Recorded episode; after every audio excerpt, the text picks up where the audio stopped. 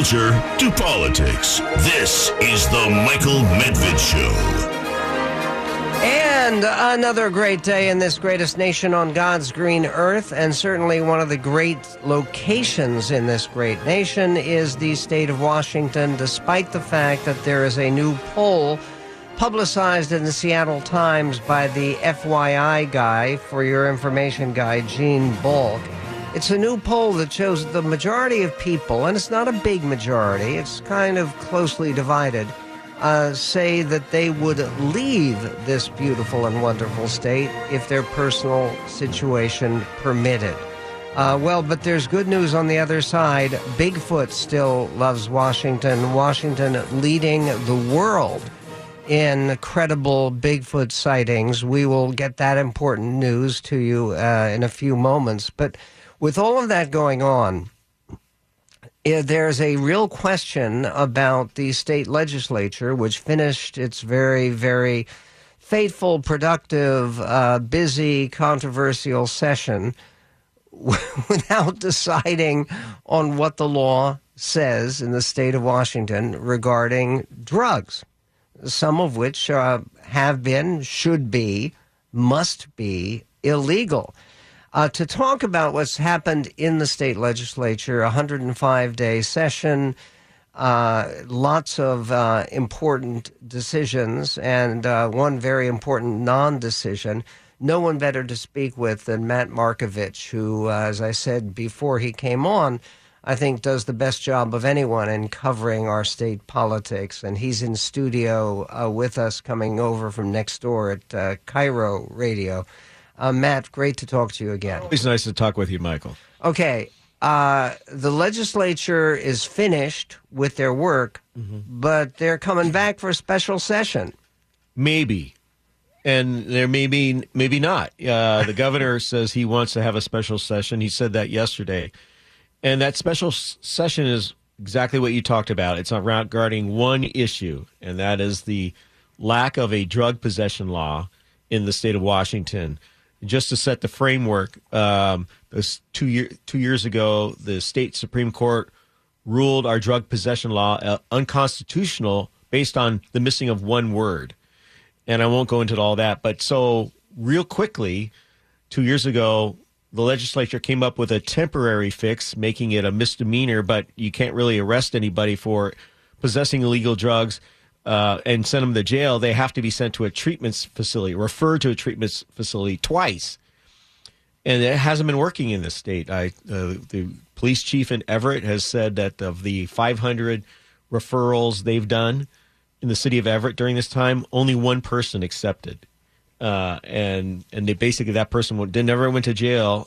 Uh, none of those people went to jail, and just one person went to treatment, and he has no idea whether that person even finished treatment. Okay, so the situation right now, because I, I suspect that the majority of people uh, who are listening to us haven't had the experience of either being uh, arrested or referred for right. for drug usage. The, the, way that it works right now is that uh, if uh, law enforcement sees somebody with a serious drug mm-hmm. problem, addiction problem, uh, what's the most that they can do? The most that they can do is say, sir or ma'am, uh, you are in violation of the state law. I could take you to jail, but the law says, here's a reference sheet. Go to this clinic, and hopefully you can get treatment and send them on their way. They can take the drugs and just send them on their way. And that's what I meant by referrals that people aren't showing up at the treatment. And they get two shots at it before the third time they, the officer could take them to jail. It's a weak law and it hasn't been effective at all. That's a temporary fix, but that expires June 30th. Come July 1st, the state has no drug possession law. You could stand on a street corner in Seattle and smoke crack, ironically, right next to a person who's smoking a marijuana cigarette, a joint, and there's laws to prevent him from smoking a marijuana a, a joint on the corner but the guy with heroin shooting up or having a, smoking a crack pipe, there will be nothing against him. And, and, how about people using fentanyl? Nothing. Nothing. It's nothing.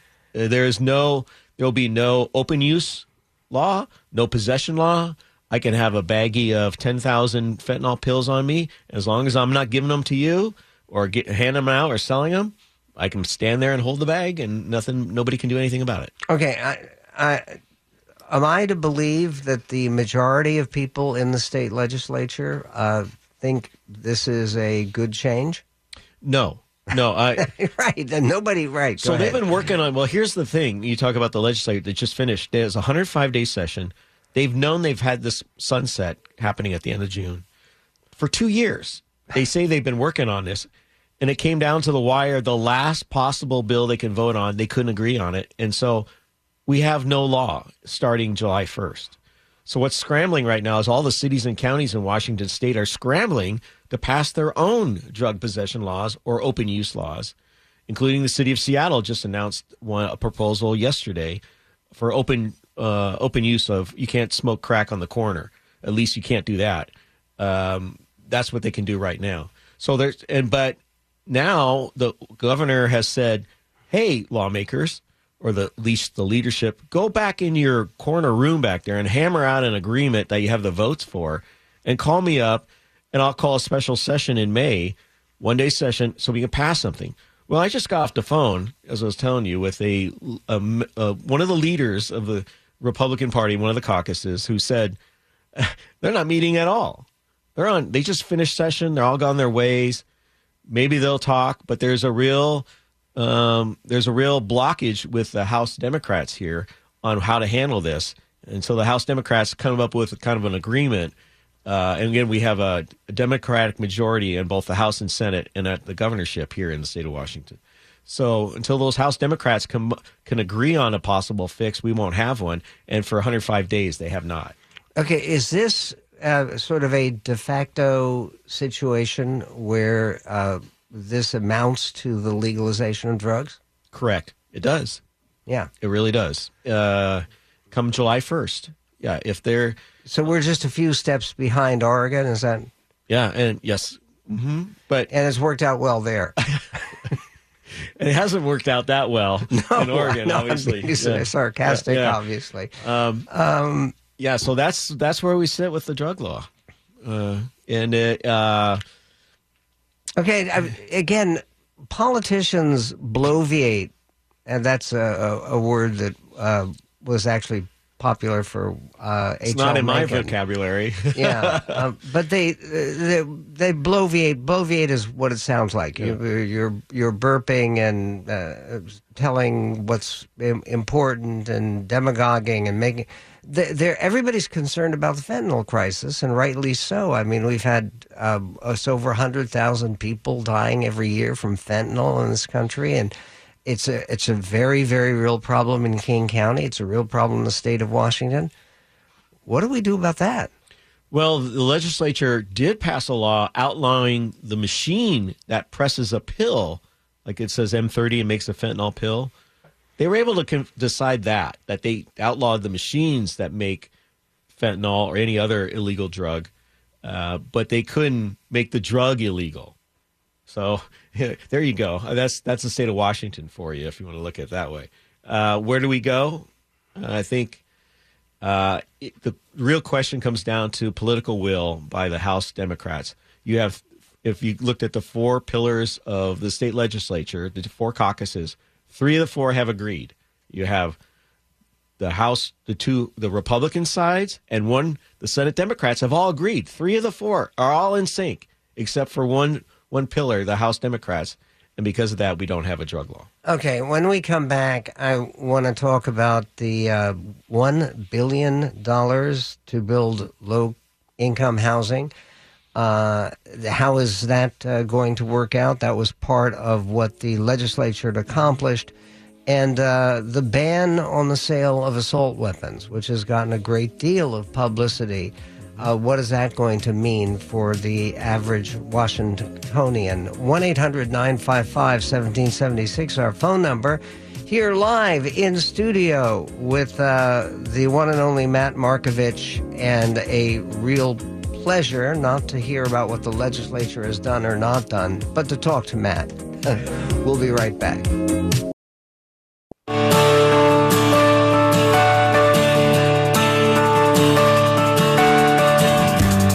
This is the Michael Medved Show And my honor to be joined by Matt Markovich uh, of KIRO News Radio. He's spent 30 plus years as a reporter on uh, state politics here in this state of Washington, where a, uh new poll of Washington residents shows a slight majority would exit the state if they could. And there's a huge gap along political lines. This from the Seattle Times, a piece by Gene Bullock, the FYI guy. And uh, he writes one question asked respondents to choose which of the following two statements was closer to their opinion. Statement number one I would move to another state if my professional and personal situation allowed me to. Uh, number two, the cost of living in Washington is worth it for the quality of life. Uh, 51% of those surveyed say they would move to another state if they could. 39% said the quality of life in Washington was worth the cost. The remaining 10% said they didn't know. They didn't know.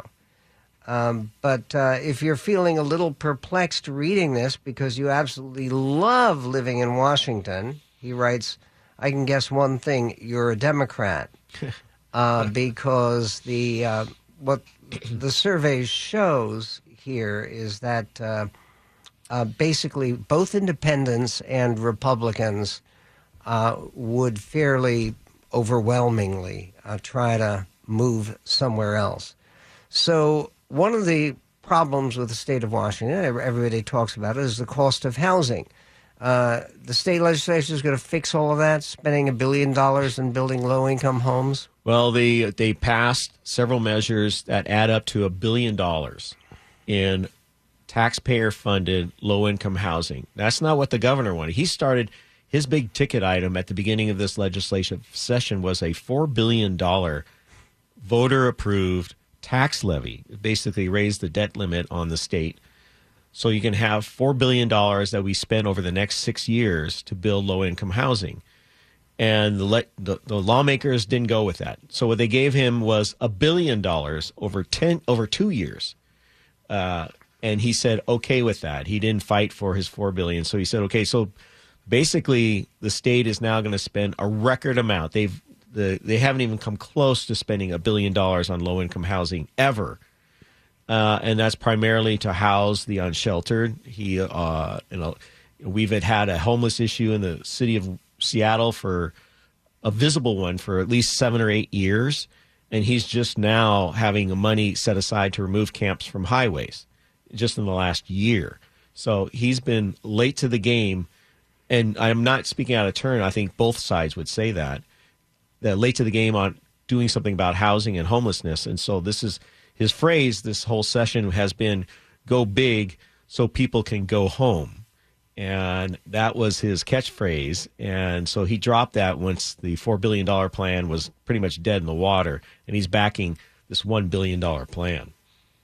Did, uh, just uh, out of curiosity, for the people who are advocates of four billion dollar plans and one billion dollar plans, do they point to some other states elsewhere in this glorious union where the low income housing has worked out really well and has really taken care of the unsheltered? Uh, well, they looked a lot like San Francisco. I mean, Come on, you're joking, right? no, I'm not. I'm not. They're looking to California. Uh, California has the highest. San Francisco and L.A. are the only places that have higher homeless populations than we do. I, but it's but look who's leading the population, who's leading the state in in the big cities down there. It's Democrats, Right. So they're going to align themselves with what other Democratic states are doing, and a lot of Democratic states are buying or spending a lot of money on housing. San Francisco, I remember going down there for a story uh, last year, trying to talk to London Breed, the mayor down there, and you know their proposal had some success when they went out and immediately bought ten thousand apartment units to put people in the Tenderloin area and get them into shelter. And that's the mentality is, is shelter first in a lot of Democratic states and cities. And so the governor and the Democrats that lead the legislature have that philosophy. Before you can fix the homelessness issue, before the drug issue, before you fix all the crime issues, you got to get people housed. And housing first is the mentality in this state, and that's the way it is.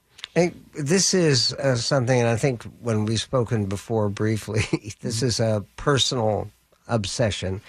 Was there any discussion in Olympia at all about the um, tremendous upsurge, and I think really destructive upsurge of graffiti, of vandalism uh, in the city of Seattle?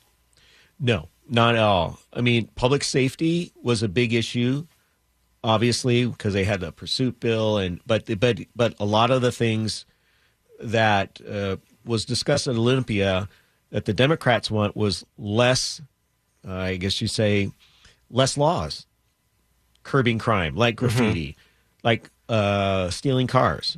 I mean, steal, right now, uh, I don't want to transition, but that was a big deal. We now have a passive pursuit bill that is mediocre at best what the public the police want. But literally if you're standing next to a police officer and someone he's the two of you see him see someone steal your car he cannot get into his cruiser and chase after that guy. He cannot do it. Even though he saw it happen that's the way the law is written in the state But they do, they do have a new law uh, banning uh, the sale of uh, high uh, capacity uh, canisters for Right. They have that, and now they just signed into law three big uh, assault weapons bills, banning some 60 models of sportsman rifles that the uh, the the advocates for guns are calling them. They don't call them assault style weapons, sport, sporting rifles. So basically, outlawing almost every semi-automatic rifle in the in the state of Washington, the purchase and distribution and import. So, and that import is a huge conditional word here because if you drive in, if you're in, you drive in your assault weapon into the state of Washington and drive it out, or you bring it in through the airport, technically you imported that weapon, even though you legally own it from another state. You import it, you're violating the new law. Uh, don't most of the violent crimes here involve handguns? Correct. Yes. And big majority, right? Yes. So, um, but they're giving all the attention to so-called assault weapons. That's right. And because they were used in uh, Uvalde, the- all the big, you know, they got the notable recognition, some of these big crimes, but the, the most people are killed in the state of Washington with a handgun in little one to one shots fired. I didn't like this person. The little crime that I shouldn't even say little crime. People who've died are dying by handguns in the state more so than any other rifle. That's a fact. Well, again, to know the facts, and it's it's very important. These people are making decisions in your name and my name, in the name of all of us who are listening to us. Uh, there's a lot more to talk about. I hope we'll have a chance to do that soon. It is a pleasure speaking with Matt Markovich. You can hear him at News uh, News Radio KIRO, uh, and. Uh, we will be right back on the Medved show, uh, moving to some of those national issues that, that are also not on their way to resolution. Uh, we'll be right back on the Medved show.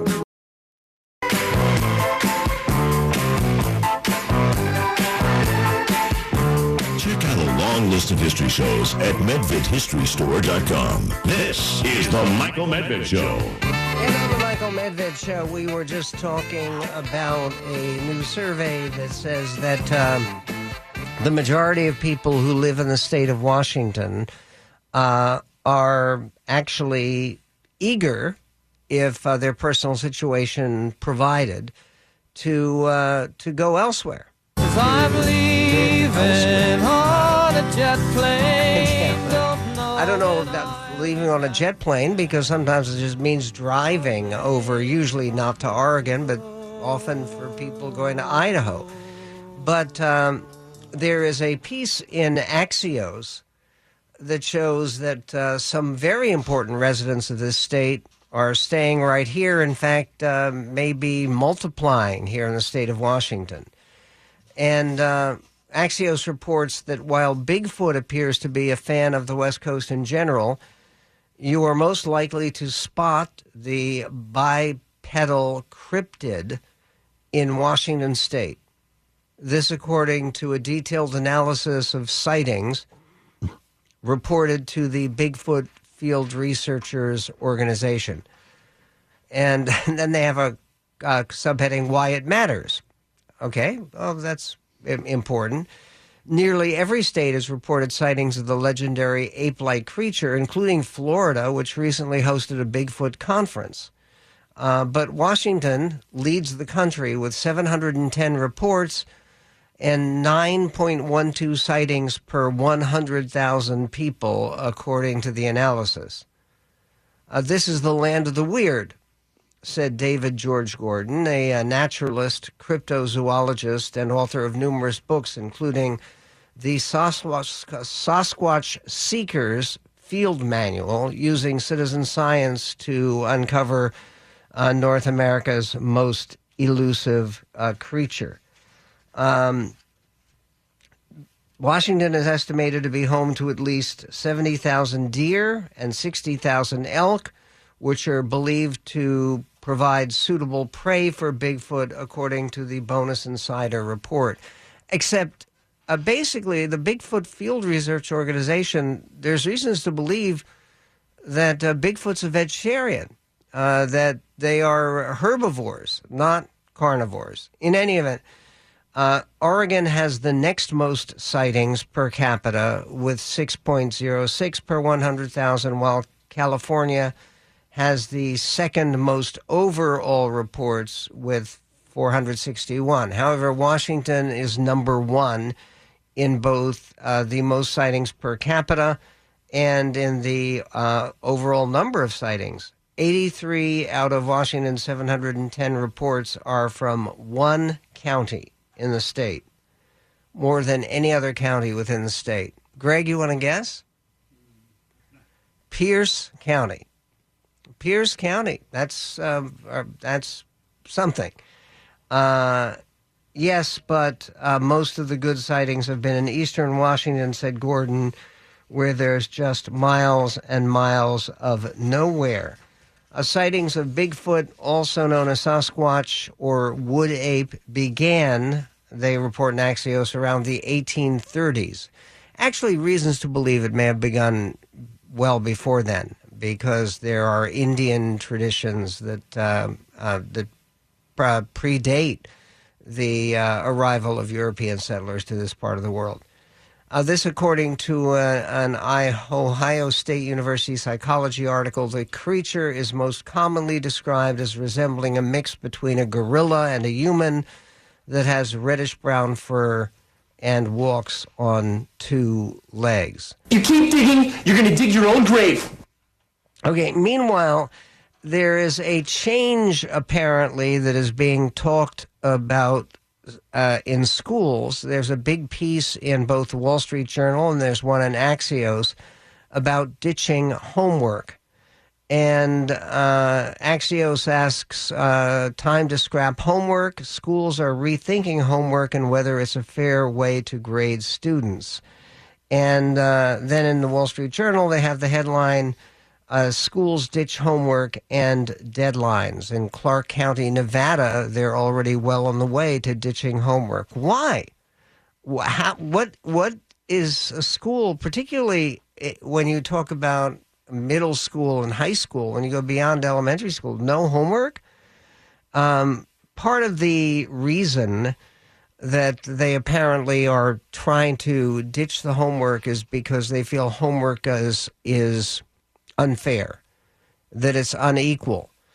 Uh, there is a digital divide. Six percent of school age kids, which comprises that's millions of students, only have access to the internet at home through smartphones. According to the National Center for Education Statistics, the share rises to 14% when looking just at students from lower income families. And uh, 14% of lower income families have limited access, so they supposedly are not able to do homework. Uh, also, there are after school responsibilities. 3.4 million kids under the age of 18 are caregivers for members of their families. Uh, AARP notes. Millions also work part time jobs after school. Uh, homework help. Some students lean on parents, siblings, or tutors for help on assignments, while others don't have the option.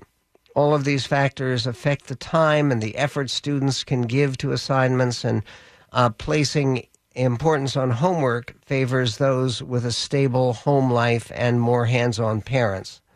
Uh, the Wall Street Journal reports uh, case in point school districts in Nevada, Iowa, Virginia, California, and other states are embracing what they call equitable grading, which minimizes the importance of daily homework and focuses on final projects and tests, the journal notes. And the idea that um, they say in the Wall Street Journal equitable grading can take different forms but the systems aim to measure whether a student knows the classroom material by the end of a term without penalties for behavior, which under this theory can introduce bias. Homework is typically played down because homework is biased. You know, the, the, the one thing about homework that I remember from school, and Greg, I bet you did too, uh, is that there is a bias with homework.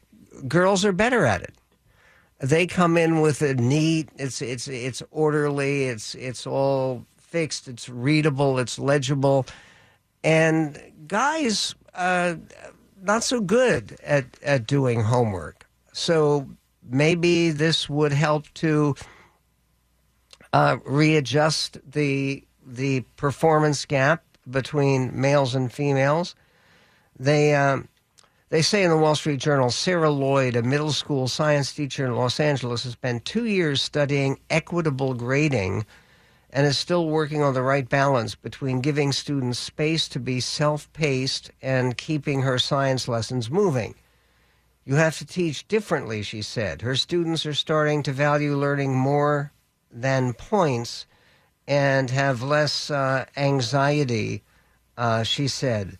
Ms. Lloyd said she understands why teachers push back against mandated grading changes. She thinks, says, I think that is uh, easier to convert people incrementally. It's not uh, something you can shift all at once. Uh, and the idea that uh, doing less homework is actually going to bring kids forward and help them do better in uh, in in terms of reading at or uh, dare you want to even say it above grade level. I think that is a, a, a dubious issue. I, I'll tell you, there's another dubious issue, which is this obsessive, I mean, really obsessive media coverage of uh, transgender issues and uh, with uh, talks about wanting to censure a member of the Montana legislature who uh, basically uh, bit back at Zooey Zephyr, the one transgendered member of the Montana legislature who has become something of a national hero. Uh, how does this happen? And uh, really, uh, when did this begin?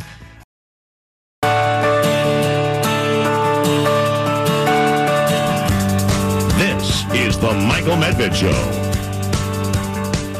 And on the Michael Medved show, uh, there is a, a, great deal of conversation right now about the idea of what is called gender affirming care. Now, what does gender affirming care mean?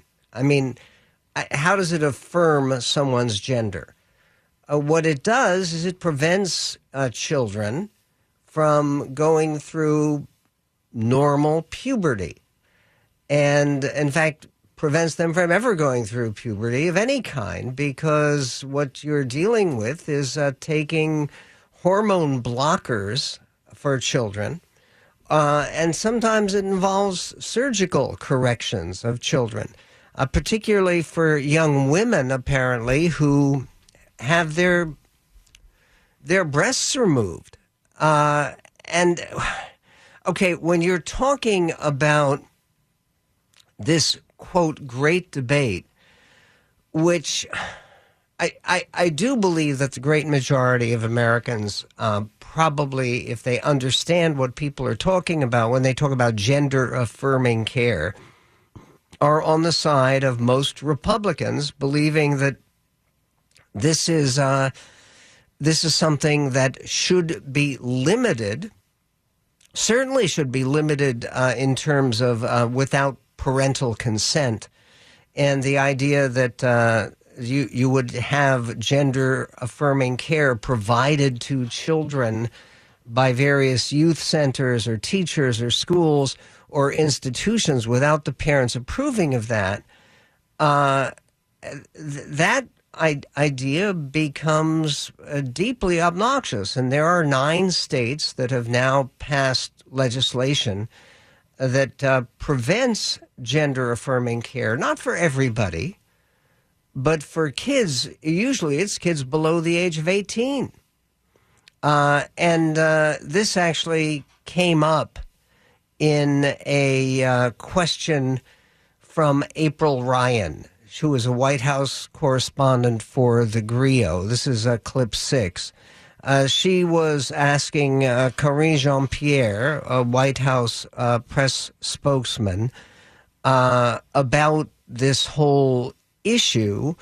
And uh, listen, listen to the way she put the question, which is not so much a question as an editorial all of its own. April Ryan in the White House press room asking a question of uh, Karine Jean Pierre, the White House press spokesman, about Zooey Zephyr and what is going on in the Montana legislature. Uh, listen. Let's go to Montana, um, the Montana state legislature. Uh, similar, it seems similar in a lot of ways, shutting down someone who wants to, in, a state lawmaker who is in protest of something that they feel is wrong. What do you say to that? And what is the president saying? And what is the White House doing in the midst of seeing now these legislatures shut down people who are doing what democracy speaks of, trying to strengthen it? Uh, okay, and here is the answer from uh, KJP in uh, praise of Zooey Zephyr, the one transgendered member of the Montana state legislature. We're seeing devastating pieces of legislation across the country in state houses uh, aimed at taking away freedoms, uh, aimed at, take, at attacking people for who they are, uh, especially our young people. Uh, these bills uh, cause uh, families to live in fear. They're creating great uncertainty about how they will receive the care they need, as we're, this is specifically to Montana. And, and again, it is uh, when you see these types of things, um, silencing an, an, elected representative in an attempt to suppress their message is a denial of democratic values. It is undemocratic. Okay, silencing a um, lawmaker uh, for who they are. Uh, basically, uh, Representative Zephyr was silenced because she talked about her colleagues having blood on their hands, which specifically violated a part of the code of conduct which was there in Montana. Uh, the way it's covered in Wall Street Journal, which is, I think, a, a good deal more illuminating.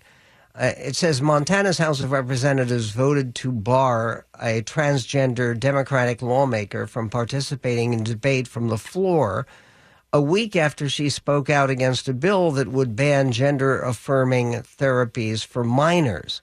Uh, the Republican controlled uh, chamber Wednesday uh, voted 68 to 32 to no longer admit Zooey Zephyr to the House floor for the rest of the session uh, she will be able to vote uh, remotely.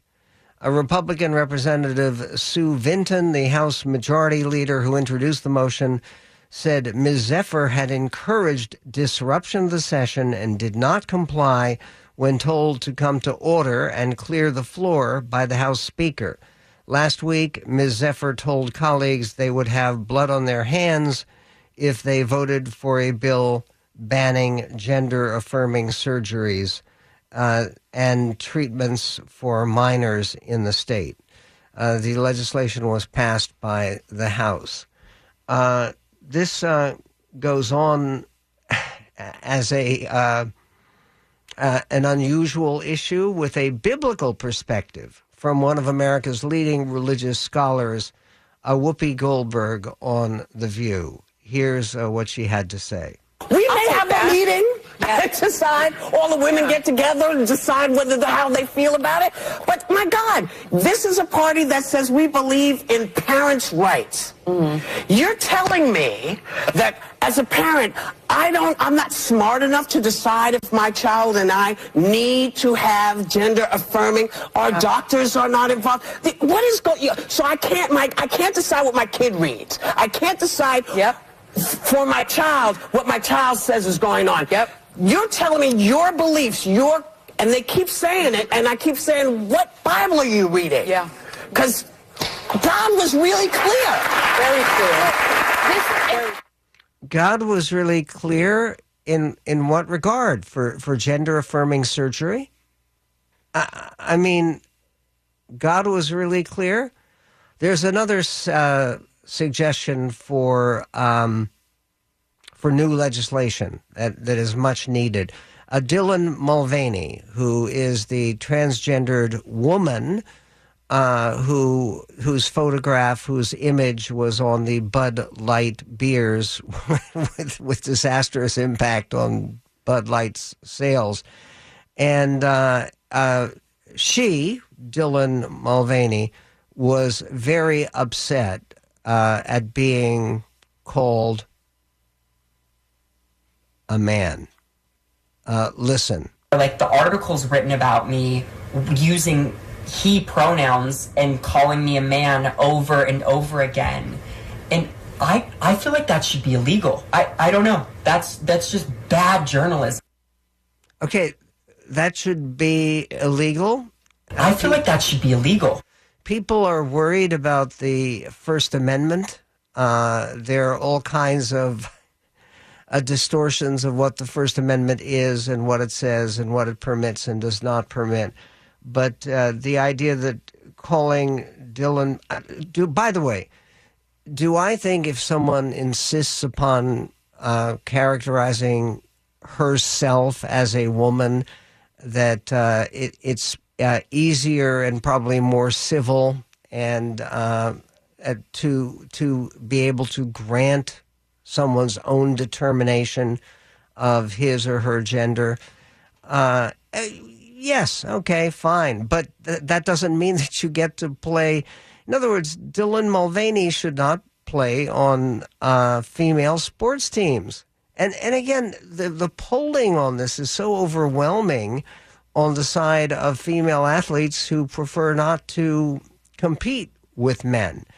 Uh, speaking of competition, uh, there is um, more competition going on about the the debt ceiling. And yes, the Republicans passed a plan in the House of Representatives, but it's going nowhere. And the the real question now comes: Will Biden, who is running for reelection, do what the American people want? Because when people are asked about this, they want the president to negotiate with the House and with the Senate, and basically to solve this problem. And the idea that you somehow solve a problem by refusing to negotiate with the other side because you want what is called a clean uh, bill. Uh, by the way, the term clean bill should be dropped. It, it means uh, a, basically a one dimensional bill that actually does nothing to improve the budgetary situation. Uh, how do you improve it? Well, we'll get to that and more. Two new movies, too, and much more coming up in this greatest nation on God's green earth.